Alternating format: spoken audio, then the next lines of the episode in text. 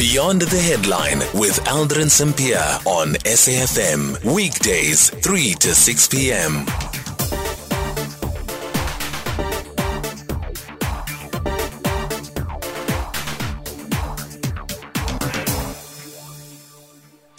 It is 8 minutes after 5 o'clock and it's time for The Interview. South Africa's new public protector, can she restore respect and credibility to the office? Following her recent appointment as South Africa's new public protector, Advocate Kholeka Gcaleka joins us to talk about her new role and also to explain how she hopes to use her new position to promote South Africa's constitutional democracy, good governance, efficient administration and the protection of human rights. Prior to her appointment, you may recall that Gcaleka was initially appointed as the country's deputy public protector in January 2020 and has been acting public protector since Advocate Busisiwe Mkhwebane's suspension in June last year. So she is quite familiar with the environment and the expectations thereof, but can she take the work of the PP's office to the next level? We are now joined on the line by Advocate Kholeka Gcaleka, who is the newly appointed public protector of the country. How does it feel to be called public protector? Good afternoon. Good afternoon, Alvin. Good afternoon to the SAFM listeners. I think it's quite a humbling responsibility that I'm actually entrusted with, you know, to lead an institution of this magnitude, but more importantly, to actually support and strengthen our constitutional democracy. And I do not take that lightly. And considering, as I was saying in the introduction, that you probably had like a 1 year head start as the acting public protector, but now that the title is official, does that make any shift, or is there any shift in your mind also about the vision that you have for the office of the public protector and what you'd love the public protector's office to achieve? Not a shift at all. It's actually a continuation. You know, it's for continuity of the work that I started to lead 17 months ago. I started with this role as the acting public protector. The name is different, but the powers and the responsibilities in terms of the Constitution and the Public Protector Act are exactly the same. So I started to set the tone then on which direction the institution is supposed to go. So everybody is aware and is actually leading with me, you know, in the manner in which we want to take this institution. And it is basically, we need to intensify that and actually be consistent as an institution in the messaging that we've started then and the work that we've started then. But it is very important in creating stability that an institution such as this have continuity. So what's your vision? My vision basically is to enhance the vision and mission of the Public Protector South Africa. There's nothing new that I can come up with, you know, basically is for me to say, how do we then enhance this? First of and foremost, in order for us to be the public protector that is required at this stage of our democracy with all its adversities, is that we need to be a center of excellence. We need to build ourselves internally, which is work that we've already started doing. We need to intensify on skills development, on training. But most importantly, we need to build ourselves as an ethical institution and an institution of integrity. But we need to ensure that we are the institution indeed that is the custodian of fostering good governance and ethical leadership in the state. And to do so, to be able to ensure that the state is able to deliver services in an efficient, effective and equitable manner. But most importantly, we need to be innovative as an institution. So we need to ensure that the work that we do must be done in such a manner that it is effective, it's in a creative manner. We're able to reach out more to the communities and be more accessible to the communities. But we obviously need to transform the manner in which we do that in line with the digital age, which is work that we've already started doing. But most importantly, we need to strengthen our stakeholder relations because we need to be more impactful as an institution. And in order to be more impactful as an institution, our remedial actions need to be implemented, meaning that, again, into the credibility of our reports, the integrity of those reports, but the type of relationship that we build and maintain with our stakeholders throughout, in government, other state institutions, but most importantly, the people of South Africa. How are the finances of the Public Protector's Office looking like? And also considering some of the budget cuts that we've seen over the previous years as well.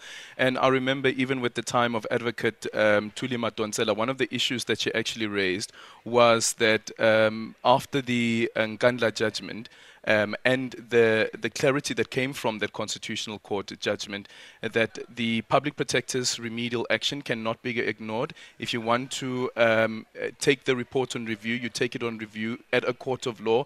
But this has now also led to more cases being, or more reports being taken on review, and therefore meaning that the fees, legal fees that the Public Protector's Office is bearing have also been increasing. Now, the finances of the institution are as they were, but we need to be innovative as an institution. We can't continuously be complaining, because that would actually put us in a situation where we are unable to look beyond what we have. We need to make do with what we have. And we've started doing that. First and foremost, looking into the litigation. Our litigation has actually declined. And the reasons for that is that we have built stronger systems. Firstly, we make sure that even in our allegations letter, we put out fully what the allegation is, what it means, what kind of remedies are we even looking at from the beginning, you know, so that we start the conversation with our stakeholders from the beginning. By the time we finalize the reports, the stakeholders have actually applied their minds of where we are headed to. If you look at the two reports that we've released recently, the report into the state of service delivery in the Eastern Cape, it's almost a 500-page report, quite intense on the dysfunctionalities in the Eastern Cape. However, that report has been welcomed. The government has already started on the implementations of the remedial action. We are expecting a plan on the remaining ones. There's quite cooperation.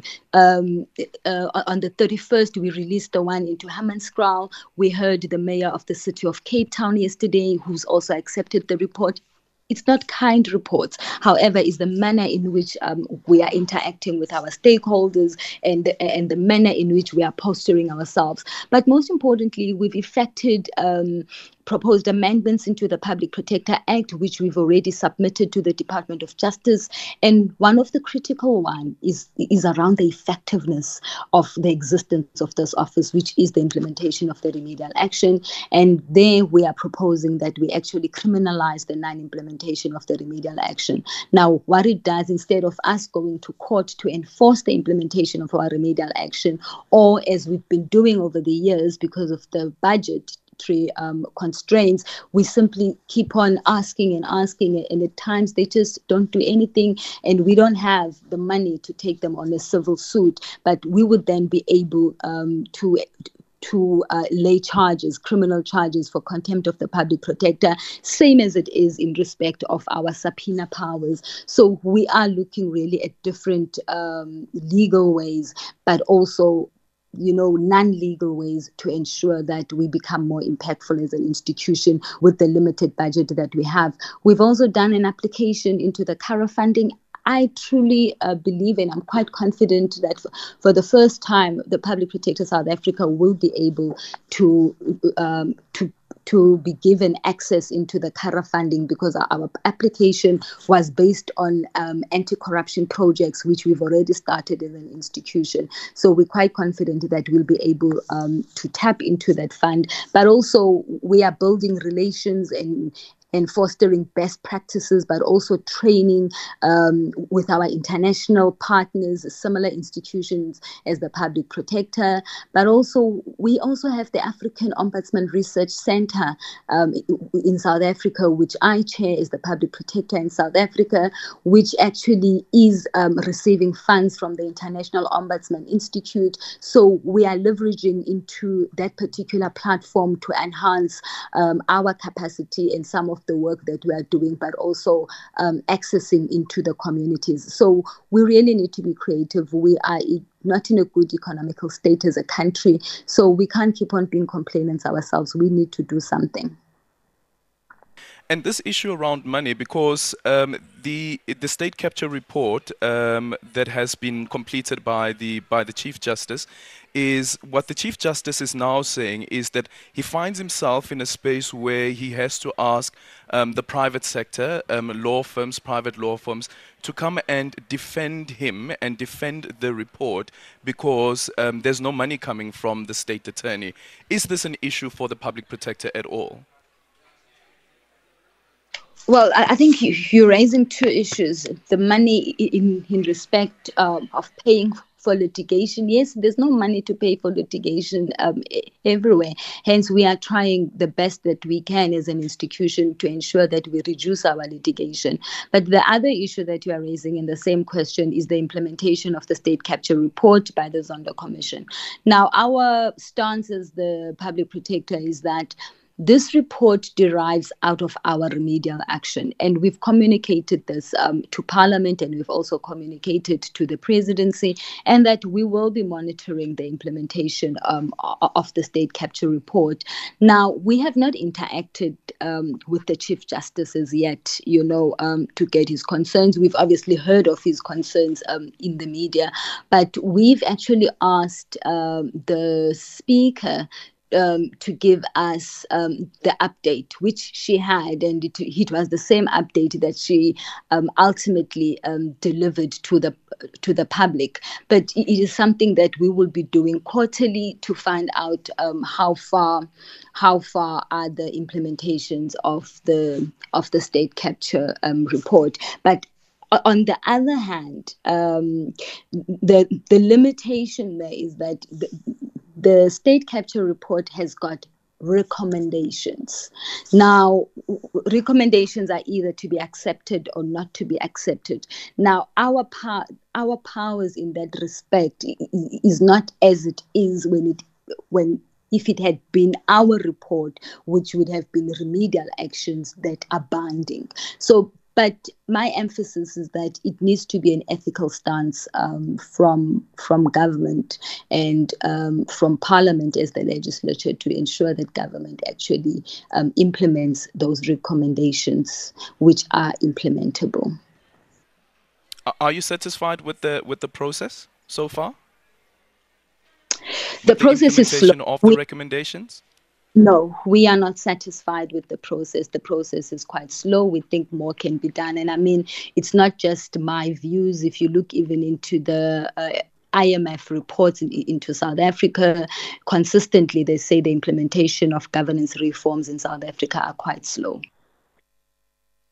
0614 104107. You can also drop me an X at Aldrin St Pierre, and our studio line is 086 000 2032. We're in conversation with the newly appointed Public Protector of the country, former Acting Public Protector and the former Deputy Public Protector of the country, Advocate Gcaleka. What questions do you have for her, in considering, of course, that she's starting off this 7 years of being in the office of the Public Protector as the Public Protector of the country? 0614 104107. Good afternoon, Mr. Andrew. My question to Advocate Gcaleka, the new Public Protector. One, what is his first priority when he got to do that job? Also, how can she help the rural areas people that they don't have title deeds at their land that is owned by what you call kings? Thanks. Hi Adrian, this is Nonde in Cape Town. I'd like to ask the Public Protector one question only. These three values that I will underscore: objectivity, subjectivity, and neutrality. Which of those values will the Public Protector use the most or the least in a tenure of 7 years as Public Protector? Adrian, good afternoon. Thank you so much. Let's just quickly take this call from Anonymous joining us from East London. Good afternoon. Yeah, at the end. Good. I need you to quickly ask that question. Yeah. Okay, no more. Okay. Good day, Mr. Advocate Gcaleka. My question that I'm having to you is that, or to a mandate that you're given as the head of the national institution, what are your mandates and what are your limitations and accessibility in terms of investigating the government officials, like in all three spheres, the local government to the national government? Because I haven't heard you investigating a national officials from the national department, from the officials in the national level. Because I also last I have a complaint regarding Department of Sports and Arts and Culture from last year. It's almost a year now. It's pending. My complaint has been closed in the provincial office, even to your office. So I haven't got any answers regarding my complaint regarding a particular department. Thanks for watching. Thank you. Okay, thank you so much, Anonymous. PP, over to you. Thank you, Aldrin. Let me take up the first question and actually thank the callers for their questions. My priority really is to restore the integrity of the institution. It is very important, and to expand our mandate as an institution, but expand our effectiveness and efficiency as an institution so that we can have more impact in line with the Constitution. How we're able to help in respect of the title deeds, I think complaints vary. I'd rather like to give the caller our complaints line so that they can send the complaint and we can have a look at it and see whether it is a complaint that falls within our area of jurisdiction, because what's important is that our area of jurisdiction is state affairs. So such complaints vary. Some of them don't necessarily fall within state affairs and some do. So our line is registration2@pprotect.org. If kindly they can send the complaint there, and our central phone number is 0800 11 2040. And alternatively, because of our accessibility, they can kindly send their details to you, Aldrin, and we can get it from you, and we will gladly contact them. And okay. Outreach officers can also come to their area and hear from the community itself what the issues are around this matter. Now, the values that were raised, what values do I subscribe to? And Mr. Ngonde gave the three values. Honestly, I subscribe to the values as enshrined in the Constitution of independence, of impartiality, and doing my work without any fear, favor, or prejudice. And that has to be done objectively. And I cannot look beyond those constitutionally enshrined values. Okay. The third caller, I would really like to make follow-up. I think I couldn't hear him much clearly. What I heard is it sounds as though also that it is related to a personal complaint that he has lodged. Maybe perhaps we can try and see if we can get him in contact with your communications team, because he was speaking about a number of complaints that he has lodged and asking whether you are investigating government officials, which of course we know that those investigations have been done by the Public Protector's Office, but we'll try to get him in touch with your communications team. Would appreciate that. Thank you. Yeah. Let's quickly go to the voice notes on 0614 104 107.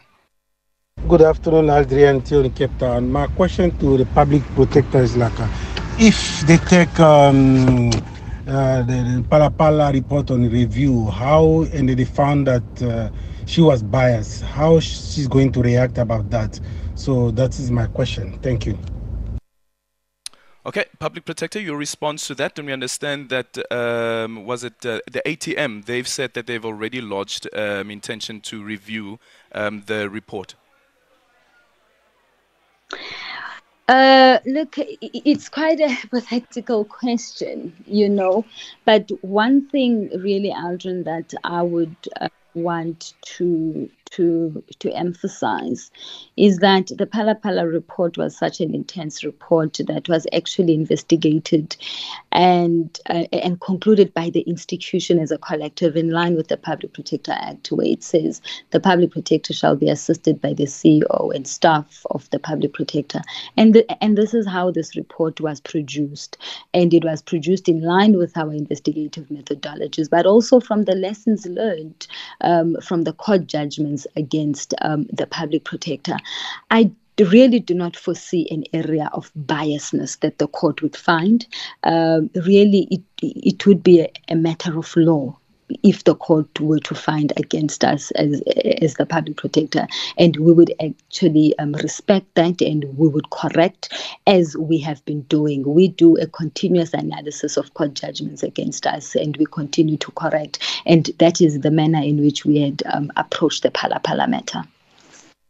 On the Phala Phala matter, the remedial action that you had issued, including that action must be taken against the General Rueda, as well as another police officer, has the police commissioner responded to you around what action has been taken against General Rueda?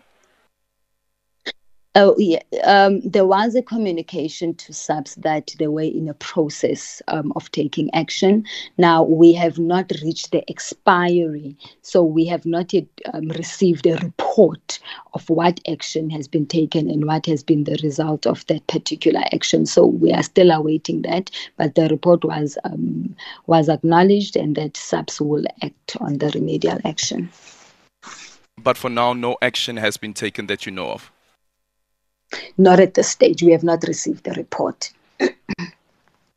And then on investigating members of the executive, and the legislation says that the investigation must be done within 30 days and a report must be handed over to the president. What I've realized with the various public protectors, even your predecessors as well, is it seldom happens where you have the investigation being completed in 30 days. Should we see an amendment to that legislation? Because clearly the Public Protector's Office is not able to adhere to what is prescribed there.